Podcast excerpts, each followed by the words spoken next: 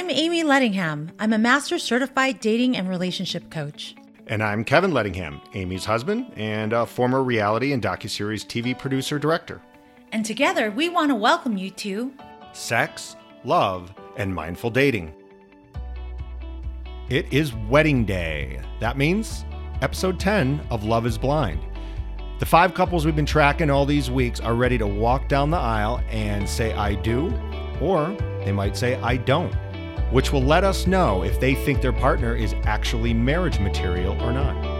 And as a dating and relationship coach, my goal for anyone I work with is to help them gain clarity on what they really need to know before making a lifelong commitment. Today, I'm going to discuss some of the most important parts of my conscious dating program to help you understand what to look out for when it comes to finding your forever relationship. And if your goal is to find lasting love, my conscious dating programs help you do just that. We do it through breaking your unhealthy dating beliefs, attitudes, patterns, and through my online dating courses, group coaching, and personal one on one virtual coaching, I can help you. Contact me at amiethedatingcoach.com. That's A M I E, thedatingcoach.com, and mention the podcast to receive a special offer.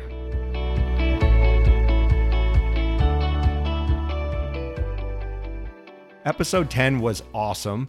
We finally got to see everybody walk down the aisle and be asked if they do or don't want to marry the person. Uh, and that brings us to the question is what makes someone marriage material? So, Amie, maybe you could kind of start us off in what you think makes someone worth marrying. Yeah, when it comes to marriage, there are five main principles that I think your partner should have that align with you to make them marriage material. Number one is life vision and purpose. You need to know that you both have the same viewpoint of how you guys want to live your life. And these things need to be discussed early on before you even get married. Number two is your non negotiables. This is the core values you must have aligned with your partner in order for the relationship to work. Number three, your partner's actions and words must match. Number four is vulnerability. It's where your partner is willing to show up and be seen as their true authentic self, flaws and all. Number five is communication. It's about how you talk, how you fight, and how you resolve problems. All right. Well, that's a great list. I love those five things. And I think maybe the best way for us to kind of talk about these is to bring in our own experiences. Uh, of course, Amie and I are married. We've been married eight years now, uh, together almost 10. And all five of these will discuss some of our initial thoughts when we were dating. So, life vision and purpose, which I thought is something that you and I initially had. I was 40 when basically when we met. You were seven years younger, but we were on the same page in terms of life vision and purpose. Yeah, well, we talked about the hard stuff first, you know, and I think when people start dating early on, they just talk about interests and hobbies. Yeah. We were talking about marriage, we were talking about finances, we were talking about where we want to live, like in the future and we were talking about our careers. Like one of the big things that, you know, I know most people get excited, but when I found out you worked in entertainment, I wasn't that excited because I knew you'd be gone a lot. For me, for life purpose and vision, I always said that if the person I'm with can't handle my career, and I was working, I was out of town sometimes six months a year. I was working anywhere from 12 to 14 hour days, sometimes six, sometimes seven days a week. It was a full time job on steroids. And if the person couldn't, you know, handle it, they couldn't be in my life. Yeah. And one of the things that I did is I asked you early on, how would our relationship look like with your work? And, you know, as long as you made me, and I was very clear, made me feel like you were still in the room, even though you weren't, then our relationship would work. And you always did that. You sent me flowers you wrote me cards and we would connect with each other. I would, you know, send you dinners. Like we did things to make it feel like we were still connected, even though there was a distance. Yeah. All right. Well, let's talk about non negotiables. Those are the deal breakers or the core values you must have in a relationship. Uh, those are super, super important. And I know early on I was checking them off for you. In fact, at our wedding, I basically outlined a lot of my non negotiables in the wedding vows to reinforce the fact that you had all the things I was looking for. Yeah, and I remembered the things that were some of his non-negotiables were some of my flaws that I actually was embarrassed about, but he celebrated them and that created so much like oh my gosh, I'm marrying the right man. He loves that it was part of his non-negotiables. yeah, and that I think is something that is super important. People, you know, we're going to see in in this episode that non-negotiables might be the tent pole of all these. They're number 2 on this list, but they might be the most important element. Uh, number three is actions and words. Your actions and words always seem to match for me. Yeah, I think there was one point when we were dating early on um, that you would text me because I think you were trying to stay in touch, but you would only text me throughout the day and then I wouldn't get a phone call. Yeah, uh, and I was working. I remember I was working. And it was hard for me to break away and talk. Yeah, and it was like 16 hour days you were doing. But then I had mentioned to you, I said, you know, I'm a phone person, and even a five minute call, like maybe through your lunch break, would make me feel really happy rather than just texting because it feels so impersonal. And you actually followed through your actions and words match. You started calling me. Yeah. And, and, it was important. You laid it out, and I'm like, I get it. You don't want to be in that text relationship. Some people like that. That's okay. But you didn't. No. And I'm more traditional. So, yeah. and that showed me that you met my needs. So that was something that showed me character. Number four is vulnerability. You know, I've always been a very vulnerable person. I'm the kind of person that says mostly what I want to say. Uh, and I expect the person I'm with to also be like that. I don't want to hide things, and I don't want anyone to hide things from me. That's something I really valued about you that you're so transparent, even when it hurt. uh, because a lot of my exes were not vulnerable. They would tell me what I want to hear, just to make me happy. And they would do all these things behind my back. Uh, the one thing that I really thought brought us in a deeper connection is when I got to be vulnerable. Where my exes, where I was vulnerable, they would judge me, they would tell me I was stupid or dismiss. You actually listened and you understood and you didn't judge me. You actually made me feel very loved and you understood, you know, my pain. Yeah. And you did tell me a lot of things that were that were pretty heavy and deep early in the dating process. And, you know, that can backfire. Don't get me wrong. Just because you're spewing out all your issues in life is not vulnerability. And it also doesn't mean that the person's going to be receptive. So I think we've got to be careful to to say, you know, it's not okay to just spew out everything at early on in dating. It's got to be a two-way street and it's got to be at the right time and the right sentiment and both of us did that. We were on the same page with how fast we were able to release some of our warts. Yes. Yeah. Uh, communication. I mean, I remember early on we didn't have a lot of fights in the first year or two. We started those fights really when we were getting married. I, I, remember the big fights were all around wedding day uh, or leading up to wedding day. That's when they should have had a camera on us and we would have been uh, part of Bridezilla's. I asked all my girlfriends, I'm like, do you fight this much? and they said, "Oh, everyone fights right before a wedding. this is normal. There's so much stress." But we fought about the karaoke list. yeah, that was a monster fight driving home from San Diego. Oh yeah, I mean that was yelling. I think I even pulled over at some point, and we were so angry over over what songs were going to be sung in the karaoke list. There's a great great fight right there. Um, but communication was something that was super important, always important to me. Um, and you and I do fight, but we resolve them. Yeah, even uh, communication is so important because you have to be aware of your emotions. You have to deal with it right away. Don't let it stew because that creates resentment and anger and and then that's how you can get into a resolution. I'd like to take a moment to talk to you about my free ebook, 5 Dating Traps to Avoid. It gives you tips to avoid all the traps that make your heart break. So go to amiethedatingcoach.com.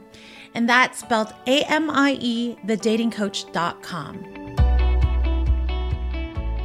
All right, well, let's talk about some of the cast members. The first wedding that we saw was Gigi and Damian. That was a bleed over from episode nine, where it was a cliffhanger, and we didn't know what Damian was going to say And shocker, he said no. She said yes. Did you see that coming? I did not see that coming. I kind of did. The moment that his parents didn't show up in the last episode, That's true. that's when I knew things were not working. And then they were having conflict leading up to it. And then she said she lost her butterflies. I mean, all these things added up in his head. Yeah, but the last four days he said have been great. That's why I thought he might still go through with it so he could be Yeah, but you, that's four days with the whole entire show.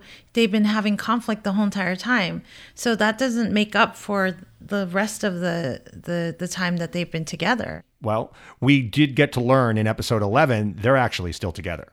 Yeah, yeah, yeah. They're not married, but they're together. I think they like each other. I think they are good for each other. There's some growing up to be done on Gigi's side and his side, Yeah. you know, and- but they are good for each other. Well, let's talk about marriage material. I mean, is Gigi marriage material? Well, based on one of the five principles, I will, I will say what's missing is their the non-negotiable part for uh, Damian. You know, Damian wants somebody that can handle conflict resolution and communication. That's like the other thing, right? She's not good at that. She's too reactionary. It's like this up and down because she doesn't know how to handle her emotions. She's immature. Yeah, she needs to be a little bit more balanced. And, you know, I think communication is missing. And then that is a non negotiable in itself. Yeah. I, I would argue that I'm not sure their life vision and life purpose is together. He seems like a kind of a, a regular working guy, and she's a social media diva. Like, I'm maybe that can work, but you know, I'm not sure if they're going the same places. Well, the one thing, like in my program, um, I have clients do personality traits exercises. And, you know, people go, well, do opposites attract or like attracts alike? I think in their life vision, she actually brings him out of his shell a little bit. And he actually brings her down to calm a little bit. So I think they actually help each other in that area. Um, that's where opposites do attract, where, you know, maybe some areas that you are flawed and you get somebody that can balance you out. Well, clearly the fact that they're together tells you that there's been some compromise. Yeah, yeah. And I and it sounds like in the other episode they said Gigi said my parents love you. Yeah, and she does need an adult Yeah. in her life. She cannot be dating some 25-year-old bouncer. Uh, Somebody with the same personality, No. highs and lows, no, No. way. No. Drama, drama, drama. Yeah. I'm still not convinced they'll be together. I, I think that she needs more time to mature before she can be with someone. But, you know, they're they're good for each other right now. That's what we can say. Yep. Barnett and Amber. All right. Obviously, there was a totally fake thing where Amber was wondering where Barnett was and he wasn't answering his phone. I'm like, oh, come on. Is that produced? Oh, 100%.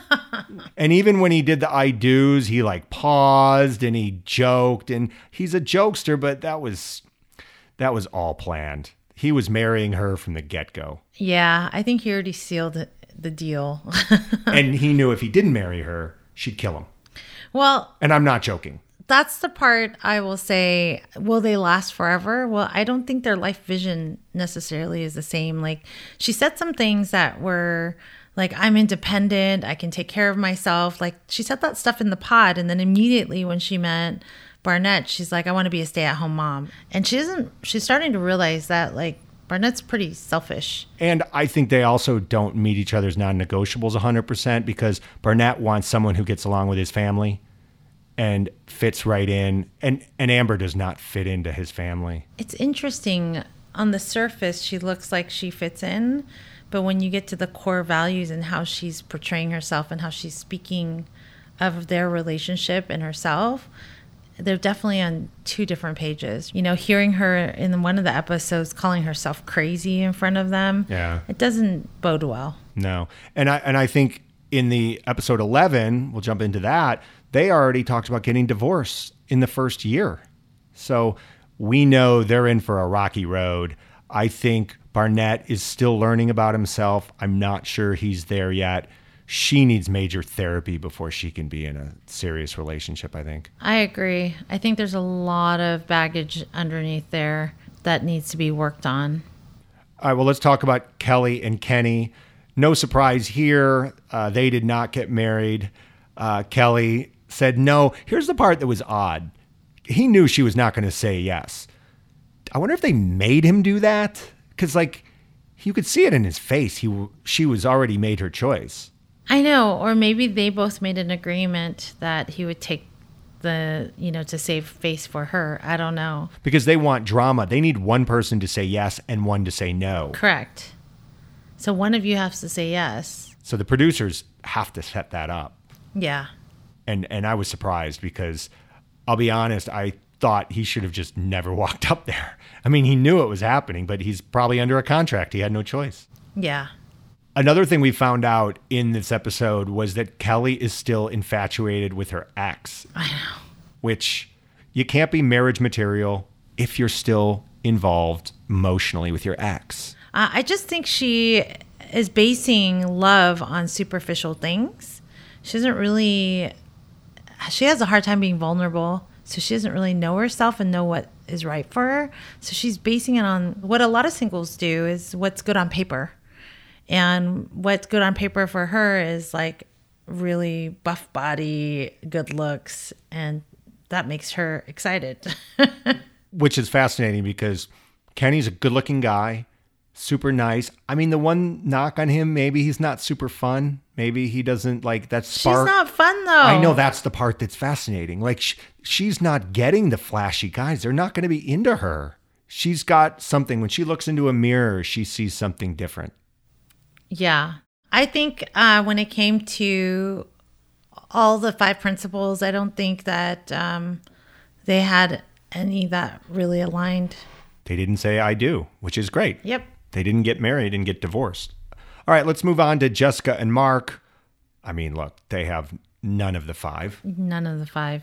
Uh, I'm just glad that somehow, some way, Jessica didn't change her mind at the end and marry a guy wrong for her. But she was so happy at that wedding. It was almost ironic that she was like happy on her wedding day to say no. Yeah. she she got up and hugged him and like kissed him. They're like, wait, wait, wait, you have to we have to ask you the question. So she already knew she was saying no, and they already had a conversation. He knew. He knew. In terms of marriage material, Jessica or Mark, what do you think? Definitely not for each other. I mean, their life vision and purpose is not the same. Um, they maybe have two non negotiables that are met, which is like having children and being Christian. Yeah. That's it. That's it. But when I work with clients, they usually have 10 to 15 of them. So if you only have two met, that's a lot. Others that are lost, right? There's Yeah. a lot more that that's on the table that needs to be met. Well, what about in general? Like, do you think Jessica is ready to be married? No, I think Jessica has to do a lot of internal work on herself. And I think uh, in the reunion show, she saw how much she drank and she didn't even realize like the level she she how she portrayed herself and she was really shameful about it. So I think the show really did a number on her mental state too. So she's going to have to do some a lot of work because of the show and also a lot of work so that she can love herself. She does seem like she's on a path to improve her life, herself. Yeah. And hopefully she does. I mean, it's going to take work because you, it's hard to do things alone when you're not clear about what the problem is. Yeah. And Mark, I mean, he is 24. His immaturity shows. I mean, he did handle all the rejection and all that stuff very well. But did he? I don't know. I don't know. I think he he literally did not allow himself to absorb what was happening in front of him and I think he was so driven to win and win her and look good on the show that he just turned it all off. Yeah. I, I think out in the real world, I think he's going to do the exact same thing again. I think he's going to fall in love immediately with somebody. Although he wasn't he wasn't dating in the reunion show, but Yeah, I think Mark is in love with being in love. I agree. That's the only way I can explain him. He's not conscious or aware of why he does the things he does. He just knows that he wants to love. And if he likes you, he's going to love hard. And I think the interesting thing about Mark is he really needs to work on himself and work on his dating skills. And I wish he took his personal training acumen, the stuff he does in that, and hired someone like you, Yeah. a personal trainer for love, to teach him how to date. yeah, he does need a lot of help in the love area. I mean, he's kind of just winging it right now and throwing darts on a board and hopefully landing the bullseye, but it's not working. Right? Nothing tells me he's going to do the work. And you need to do the work. If you're someone like him, to be marriage material, he's got to do the work.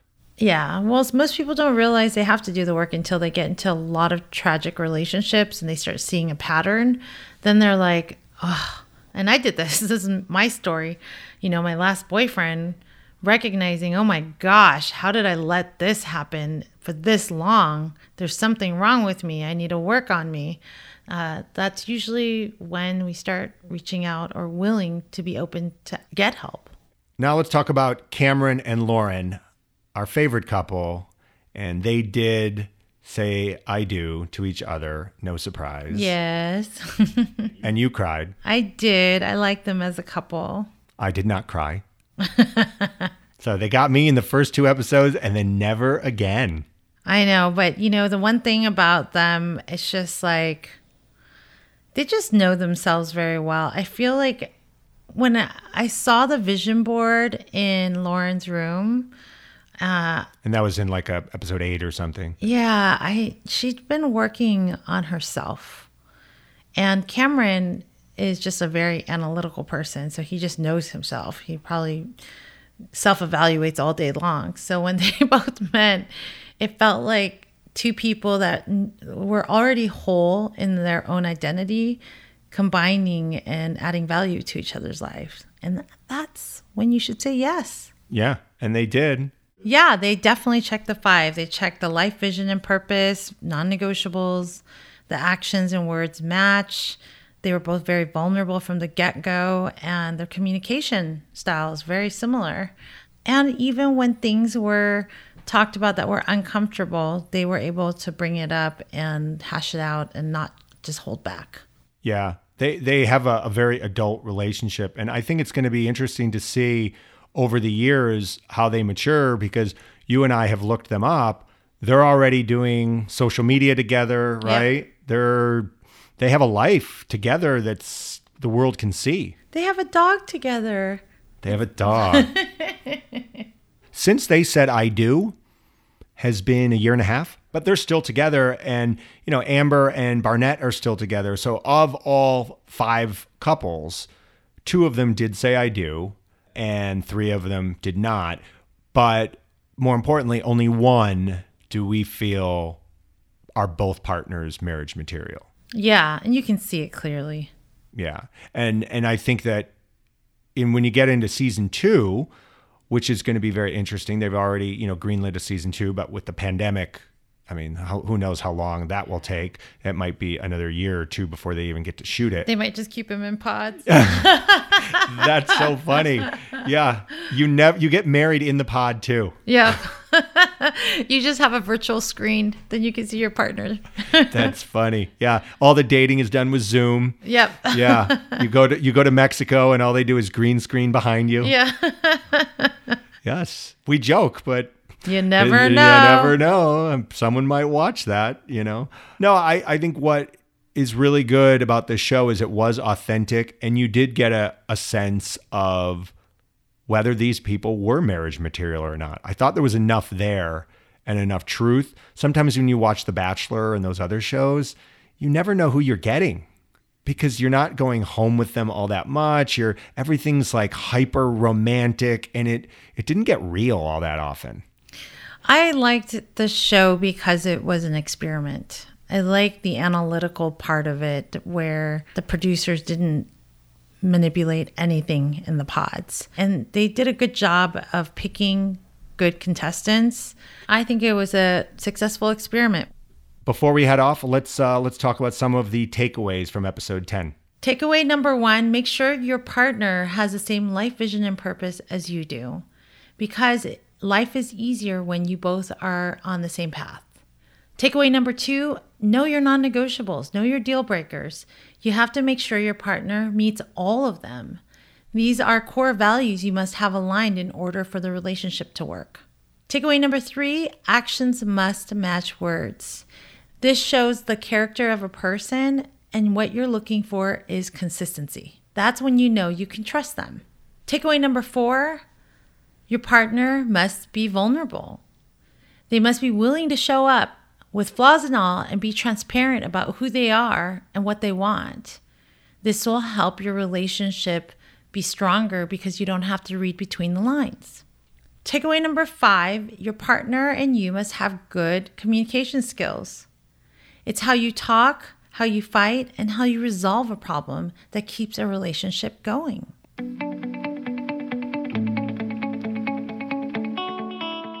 All right, well, that is the end of episode 10. Quite a quite a ride. We got through all of those shows, which is pretty amazing. Yes, woohoo! Uh, now, I think we should clarify here. In all these episodes, we did focus on Love is Blind. We just want to point out that we won't be going on to a new TV show for episode 11. Uh, Amie, why don't you point out what we're going to be talking about? Yeah, with the theme of sex, love, and mindful dating, you and I are going to share our personal stories of when we were single all the way to dating, all the way to, you know, our marriage today and what we've learned and provide you tools and skills so that you can have a successful dating life. And if you're struggling with finding lasting love or you're dating the same toxic person with a different face, I believe I can help. Go to amiethedatingcoach.com and schedule a free relationship readiness review with me. And remember, as always, if you did like the show, please give us a five star review and hit the subscribe button. It really does help. Thank you again for listening, and we can't wait to share season two with you. Bye bye.